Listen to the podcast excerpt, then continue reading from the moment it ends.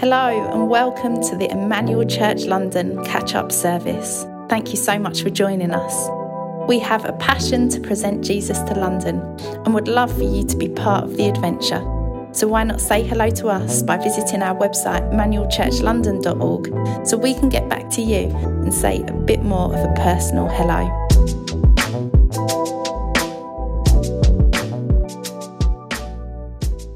Looked at the Bible in the last few weeks around this whole theme of the miracle of Jesus, I felt like, seriously, what words can I bring that would do anything compared to what God has said about himself in the Bible? But I know that preaching is a gift. I know that teaching is a gift to the church, and God actually wants us to explain the Bible and not just read it. And I know there are some of you here that will feel like, I don't get what these verses mean. So if you just read them to me, I'm going to zone out. So, what we're going to do is we're going to have a Bible soaked half an hour together of scripture, but I'm going to unpack things as we go along. Um, and so, I want to just encourage you to come with an open heart. The voice you want to hear today is not my voice, the voice you want to hear is the voice of God Himself speaking into your heart through His word. And so that's who we're coming to. We're coming to Jesus, the Word, and we're asking Him to speak. So let's make that our prayer right now. Let's just pray. Lord Jesus, you are the Word. We are so blessed that we get to read this Word, that we get to have it printed on pages, that we get to have it on apps, on our phones, on our laptops, on our every single device we could think of, that we can listen to it, that we can have people creatively illustrate it, that we can have people act it out to us, that we can have people turn it into songs and hymns and worship. But Lord God, in all of it, we want to meet you in it. We want to see you in the middle of it. And so that's our prayer this morning. We come here, we're sitting in this Odeon cinema screen, and we're saying, Mighty God, speak through your word. Come and show yourself. Holy Spirit of wisdom and Holy Spirit of revelation, be in this place right now. Amen. Okay, let's start with some scripture. Isaiah 9 goes like this The people who walked in darkness have seen a great light. Those who dwelt in a land of deep darkness, on them has light shone. You have multiplied the nation. You've increased its joy. They rejoice before you as with joy at the harvest, as they're glad when they divide spoil.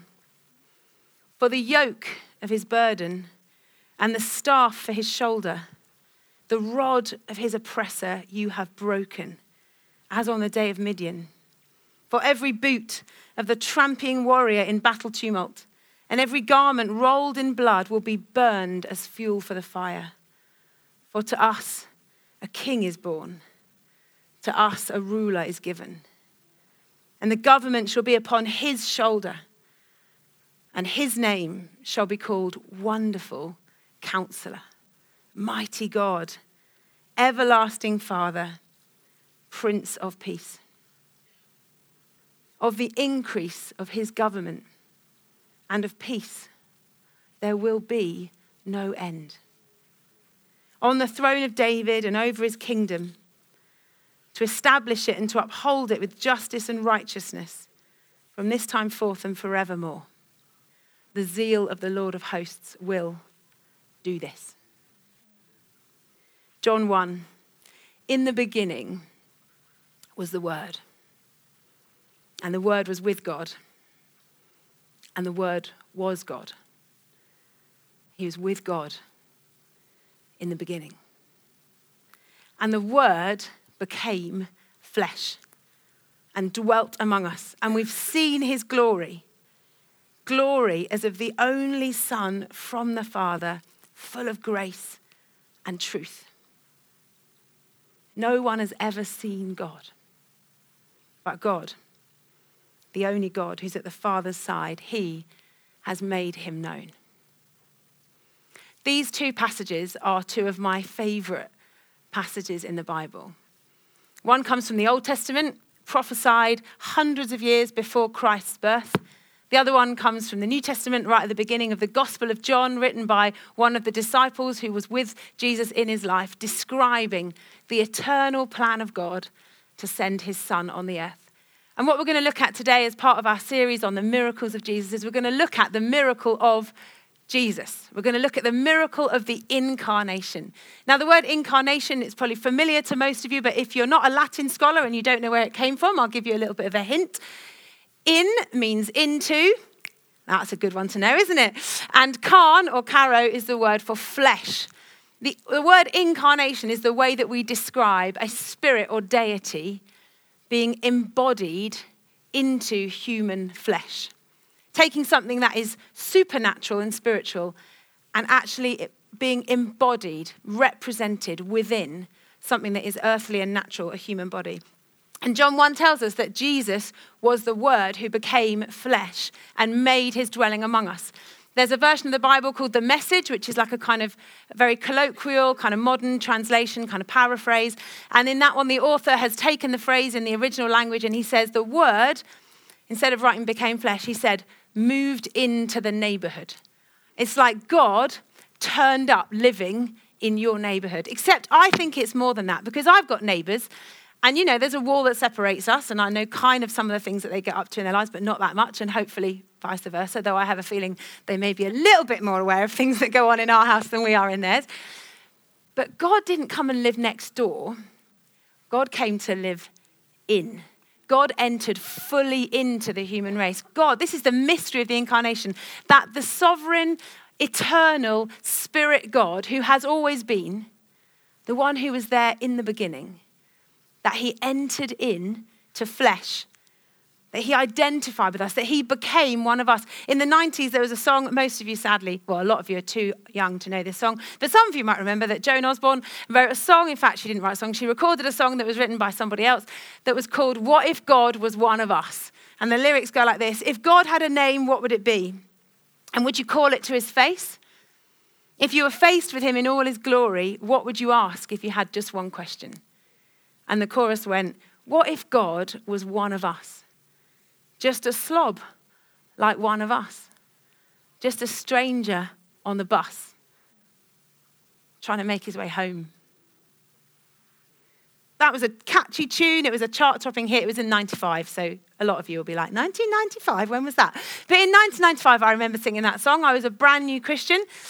And I kind of thought it was amazing that loads of us were singing along to this song that describes the doctrine of the incarnation. It was on the radio. It wasn't on YouTube because we didn't watch YouTube in those days because, you know, we lived in caves and had like, you know, slate to write on. But people went around singing and talking about this song. What if God was one of us? The doctrine of the incarnation is he is one of us. It's already happened. It's not a poetic idea, it's a reality. And Hebrews 2 tells us that Jesus became so like us that he could call us a brother. That he shared in the same flesh that we have, the same, the same experience of humanity. He was like the ultimate empath. Okay, if you think of it in therapy terms, Jesus knows what you're going through because he's been there. God turned up in the neighborhood, entered in, fully to human experience and therefore can say, I know what it's like to experience what you experience. He knows what it's like for, to experience hunger, thirst, exhaustion, confusion, to experience loneliness, to experience community, to experience joy, to experience excitement. He has experienced the range of human emotions that we all have. He's walked through grief. He's walked through delay. He's walked through expectation. He's walked through disappointment. He has walked through every experience. He has watched people that he loves struggle. He has watched successes. He's watched failures. He's been there. He's walked in it. He is the ultimate empath. He literally knows what it feels like to be clothed in flesh and blood. Okay? He didn't act it out. It wasn't like an actor who, like, you know, came on to play a part and read his lines and wore a costume and pretended to be a man. The doctrine of the incarnation is that Jesus is a man. And I say is, and I don't say was on purpose. Because the Bible doesn't say God came as a man, and then when he'd sorted that out and dealt with it, he got rid of that and he went back to being God. The Bible says now, today, in heaven, there is a man, a man with a resurrection body who's the firstborn from the dead. He's the first of a whole new race of people who are born in his likeness, who are men and women who are born like him, born as children of God. And so the incarnation is incredibly complex for us to unpack. And there's no way that I could do it justice in 20 minutes or 40 minutes or three hours or three years or, you know, like all my life, if I studied the doctrine of the incarnation, I could stand up here Sunday after Sunday after Sunday and I would be able to bring something new and fresh and significant about the incarnation. But you'll be pleased to know that I won't attempt that. That all we'll do instead is drill into one aspect. Just one kind of facet, as it were, of the diamond. We'll just take one side and we'll take a look at what God can say to us through the incarnation. See, most of you I know, right? You're good Christians, a lot of you. you you've done church for years. It's December. You're expecting your incarnation sermon. You know, it's like it's on your advent calendar. If you've been in Emmanuel Church, you're actually expecting Livy Gibbs to preach an incarnation sermon because that's kind of one of the things that I often do. In fact, just last night I was with a friend and she said, Oh, I remember you preaching on the incarnation a few years ago. And then we kind of worked out and we are like, Oh, probably about 10 years ago. We know about the incarnation. We kind of sing it. It's in the carols, it's in the lessons, it's in the readings. It's like it's on the nativity. In fact, we kind of know it so much that we're almost a bit over familiar with it. You know, like you know, like when you walk along a street that you've walked on hundreds of times and you kind of know all the buildings. And then one day you walk along and someone goes, What's that building? And you go, Huh. I don't know, I've never noticed that building before. Has it always been there? I don't know, I've walked past it all the time. It's possible to get like that about God becoming a man. Because it's like it's so familiar and it's so kind of part of the Christian story and it's so part of the Christmas story. But you know what I've noticed is when we think about Jesus as a man, we always think about him as an adult.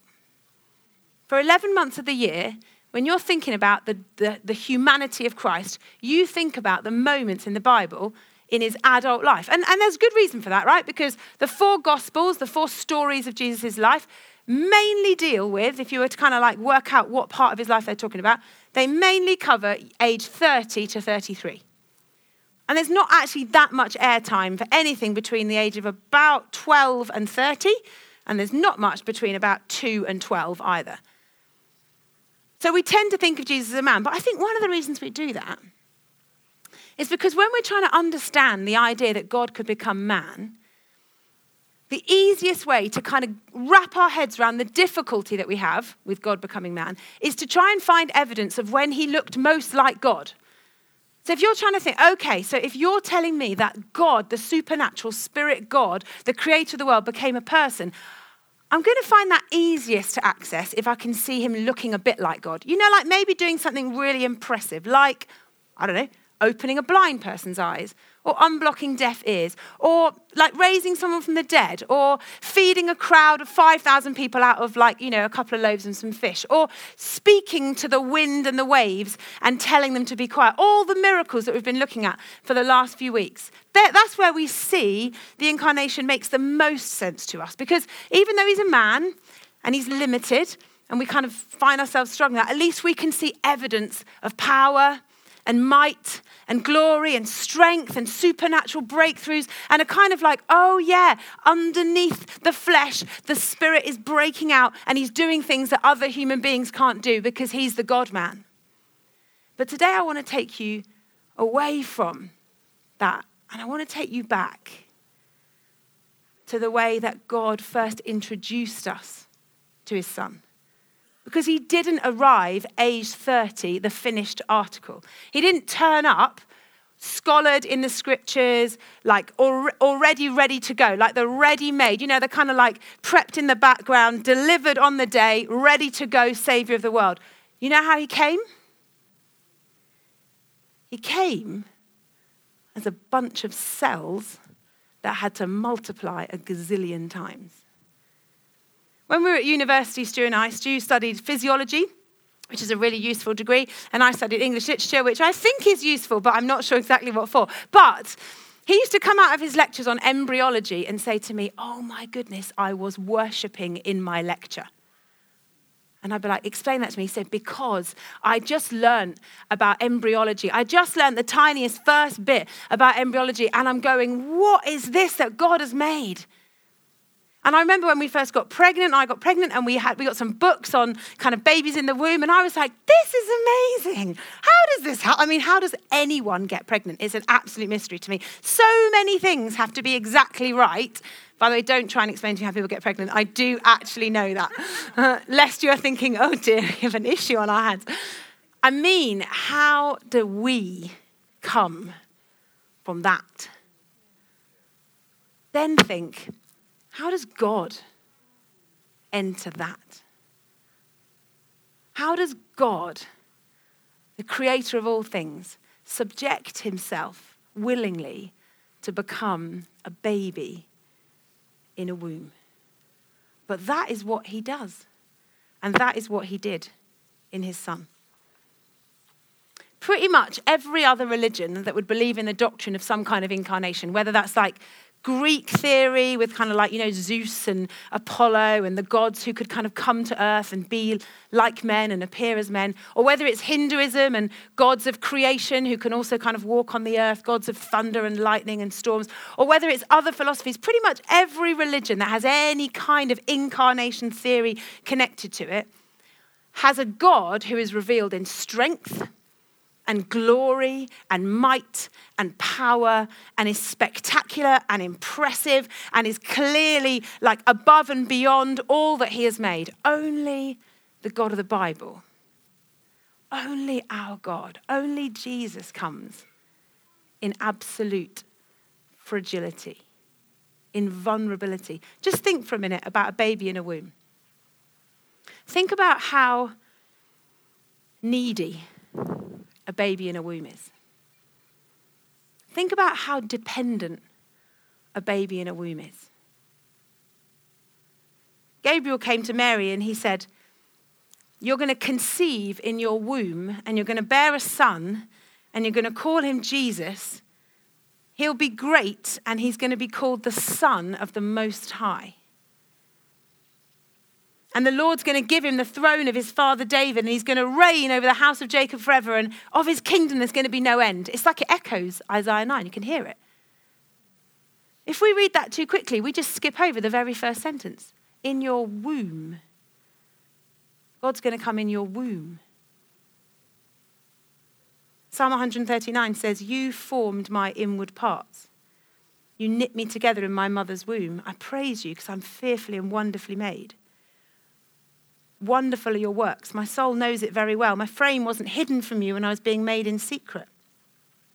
When I was intricately woven in the depths of the earth, your eyes saw my unformed substance. That's how God made me. That's how God made you. That's how God made Jesus in the womb. You know, Mary's pregnancy was a real pregnancy. When she was you know, when, when, she, like, when she was lying in bed with a big bump, she needed a wee. That was a real baby pushing on her bladder. When they went off to Bethlehem and she had to travel on donkey or however, she ended up getting there, walking donkey, that, that, she was really uncomfortable because she was like eight months pregnant. That was a real baby in there who pushed under her ribs and kicked her and probably gave her morning sickness and made her hormones go up and down and left and right. And oh, goodness me.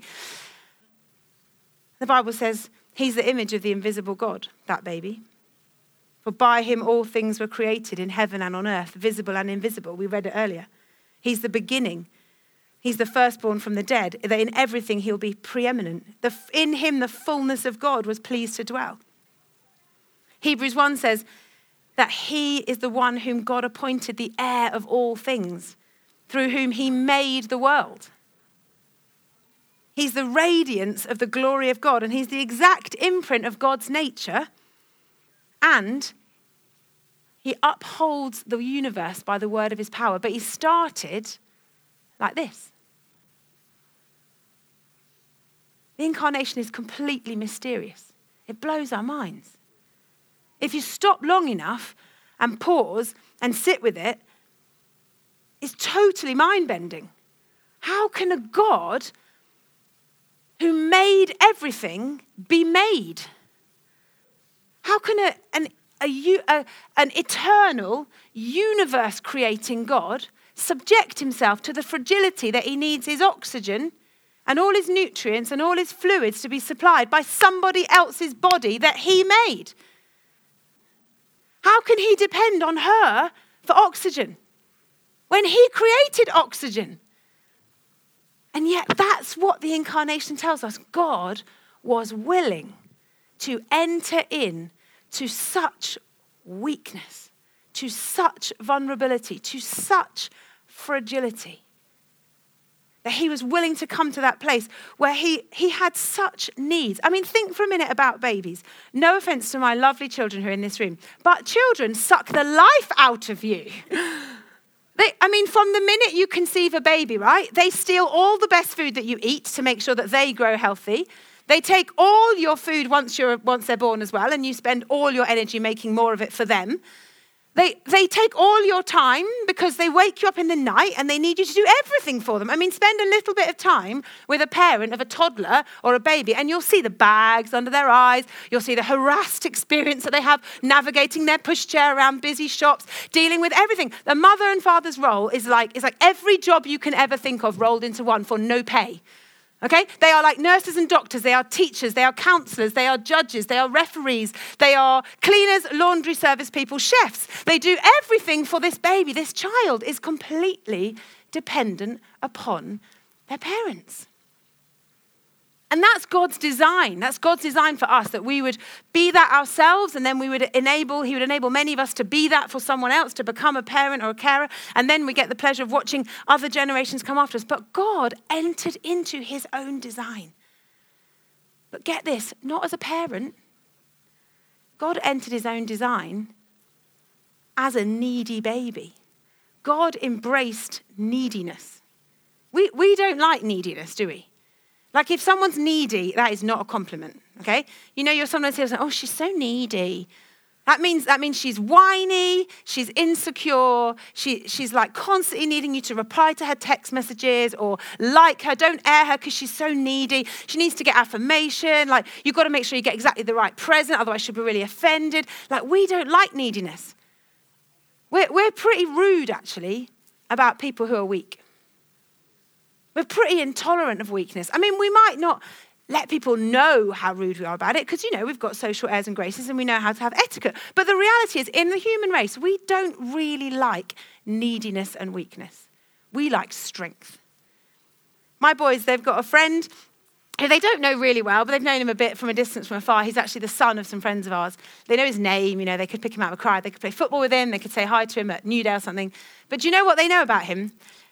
He benches 80 kg. Now, for some of you, are like, what does that mean? Okay, I'll just, I'll just quickly bring you up to date with the latest important factor, features of life. What can you bench press in the gym? I just, you know, it's just worth knowing what you can bench press because this guy, apparently, he's only 15, apparently, he benches 80 kg. He is impressive. They describe what he's built like. They describe the shape of him. Like I can't even use some of the adjectives that they would use to describe what he's like. He, but this is how he's known. He is strong. That's what our culture celebrates. We celebrate strength. We celebrate power. We celebrate dominance. You know, we celebrate, we, we have this concept of the survival of the fittest, not because somebody made it up, because that's what it seem, seems to be true. That strong things survive, that capable people go far. In fact, our whole education system for, for, for children, raising children from down here up to adulthood, is built on the idea you want to be as strong as you can, as good as you can, because you'll go as far as you can. Whether that's academically or in sport or in music or in friendship and popularity, it's all about your ability. Harness your, your, true self. Find who you really are and, and become the best version of yourself you can be in strength, with influence, with, with, with, a, with a kind of a, resourcefulness of your own. You know, learn this subject so you can prove your mark in a test, so you can show your ability. You've got it. Don't, you don't need to, don't, don't ask other people for help. Get it yourself. even, in, even to the extent that we actually school ourselves in the idea that our ultimate goal is to become independent, to not be needy. Like we make that our goal. We, we have, we have, uh, we've accepted the idea that we start as babies, yep, and we're needy, and someone has to change our nappy, but we certainly don't expect that to still be happening when we're five or 10 or 15. And we expect to need people to show us how to do things. So, like, you know, you teach a, ch- a child how to tie their laces, but you don't expect to be tying the laces of your 26 year old best friend. And we expect to, have to start in vulnerability, but we think that the aim is to grow into maturity, into adulthood. You know, like one of my children is nearly old enough to leave home, and that's a sign that, you know, people say to me, Oh, you've made it you know, he's gone all the way through, ready to manage his own money and choose somewhere to live and all these decisions like, you know, reached adulthood, reached maturity, doesn't need you anymore, does he? Ha ha ha ha. We have to be really careful in our understanding of Christian faith that we don't transplant that onto faith. The Bible does say that we're born as children of God, that we start as babies in the faith. In fact, there's metaphors in the New Testament, there's teaching about how we get fed milk not solid food, and how we start with, we, we grow like children, we grow from being born again. You know, Jesus said to Nicodemus at one point in, in when he met him, he said, You must be born again. You've got to start again. You've got to start as a baby of the faith. And we do want to grow, of course we do. And we want to mature and we want to know more and learn more and we want to understand more and we want to actually become those who have got more kind of um, as it were, like our eyes have been opened and we're wiser and more knowledgeable. And we like it when we kind of feel like, I get this now, I've made it to somewhere. But we have to be really, really careful that we don't blur physiological, psychological, emotional growth into thinking that maturity is independence. The incarnation won't let us do that.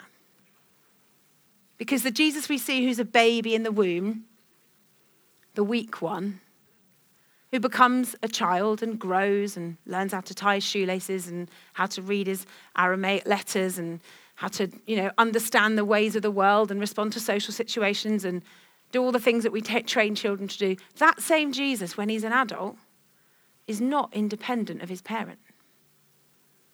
He's not. Because everything you see him do as an adult, the Bible says he does because of what his father is doing through him.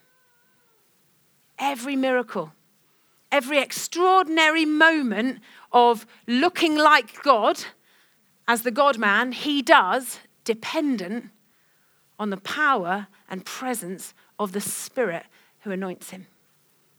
He is fully God and fully man at the same time, all the time, completely dependent.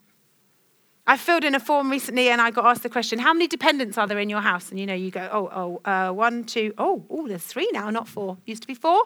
Now I have to put three because one of them is not a dependent anymore. Though he does still seem to depend on us for a lot of stuff and we do buy all of his food. So I think you should still count as a dependent if you're eating the food from your parents' cupboards. Anyway, I tick the box to say three dependents. It's an interesting question, isn't it? How many dependents have you got? How many people depend on you? How many dependents does God have? On his box. A bit of you wants to say, everyone, right? Everyone. Everyone's dependent on God. You can't breathe if he doesn't give you oxygen in your lungs. You can't wake up in the morning if God hasn't brought you alive in that morning. But the reality is, how many of us live like dependents on God? How many of us live like, you know what? I'm a dependent in the house of God. Yes, I might be a grown up. I might have children. I might have a mortgage. I might have a really important job. I might have loads of gifts and strengths and skills and abilities. I might have loads of things I can do. But you know what? I'm weak because it's how I've been made. Because he, the God man, was weak. People sometimes say to me, Jesus was so holy because he prayed all the time. I said, Jesus prayed all the time because he had to pray. He had to get with his father every day. To live as a man, Jesus needed everything he could get from his father. That's what we need. How much do you pray? I don't mean how many prayer meetings do you come to, or like, you know, I mean, how much is your disposition? I need you, God. I need you for my job. I need you for my health. I need you for my relationships. I need you to make good decisions. I need you to guard my mouth. I need you for my friendships. I need you for my house. I need you for this church. I need you for my family members that I relate to. I need you that, so that I can actually think straight. I need you so that I can walk in truth. I need you so that I can fulfill the things that you've called me to do. How, how, much, how do we live like that? Because that is living like a dependent. That is living in the light of the incarnation. That is knowing Jesus was frail and fragile as a baby, yes.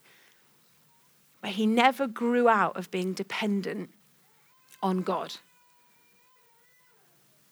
And the glory, John 1 says, we've seen his glory, the glory of the one and only. What is his glory? Is his glory that he was weak and a baby? No. His glory is that the reason why he was weak and a baby. His glory is what it says in Hebrews when it describes why he was made like us in every way. His glory is that he shared in our flesh and blood. It says in Hebrews 2 since the children share in flesh and blood, that's us, he himself likewise partook of the same things. He became like us in every way. He literally experienced what we experience in our humanity. Why? That through death, he might destroy the one who has the power of death, that is the devil, and deliver all those who, through fear of death, are subject to lifelong slavery. The Bible tells us that Jesus was born so that he could live and die. We sing it in some of the Christmas carols that we're going to sing this afternoon. By the way, Christmas carols are the most profound sermons on the gospel you will ever hear. I pray that when you sing carols, you sing them and you go, Whoa, what did I just sing? Because they are remarkable little mini sermons on the gospel. But we sing about this baby born to live that he may die, born that man no more may die, born to give us second birth, born to raise the sons of earth. Hark, the herald angels sing. Of course they would sing. Wow, who wouldn't sing that God would send himself, that the Son would come as a baby, born, and experience everything that we've talked about nappies and vomit and being a toddler and having to learn how to read and write and making friends and people misunderstanding him and growing up and adolescence. Oh my goodness, Jesus was an adolescent. I mean, there's hope, people.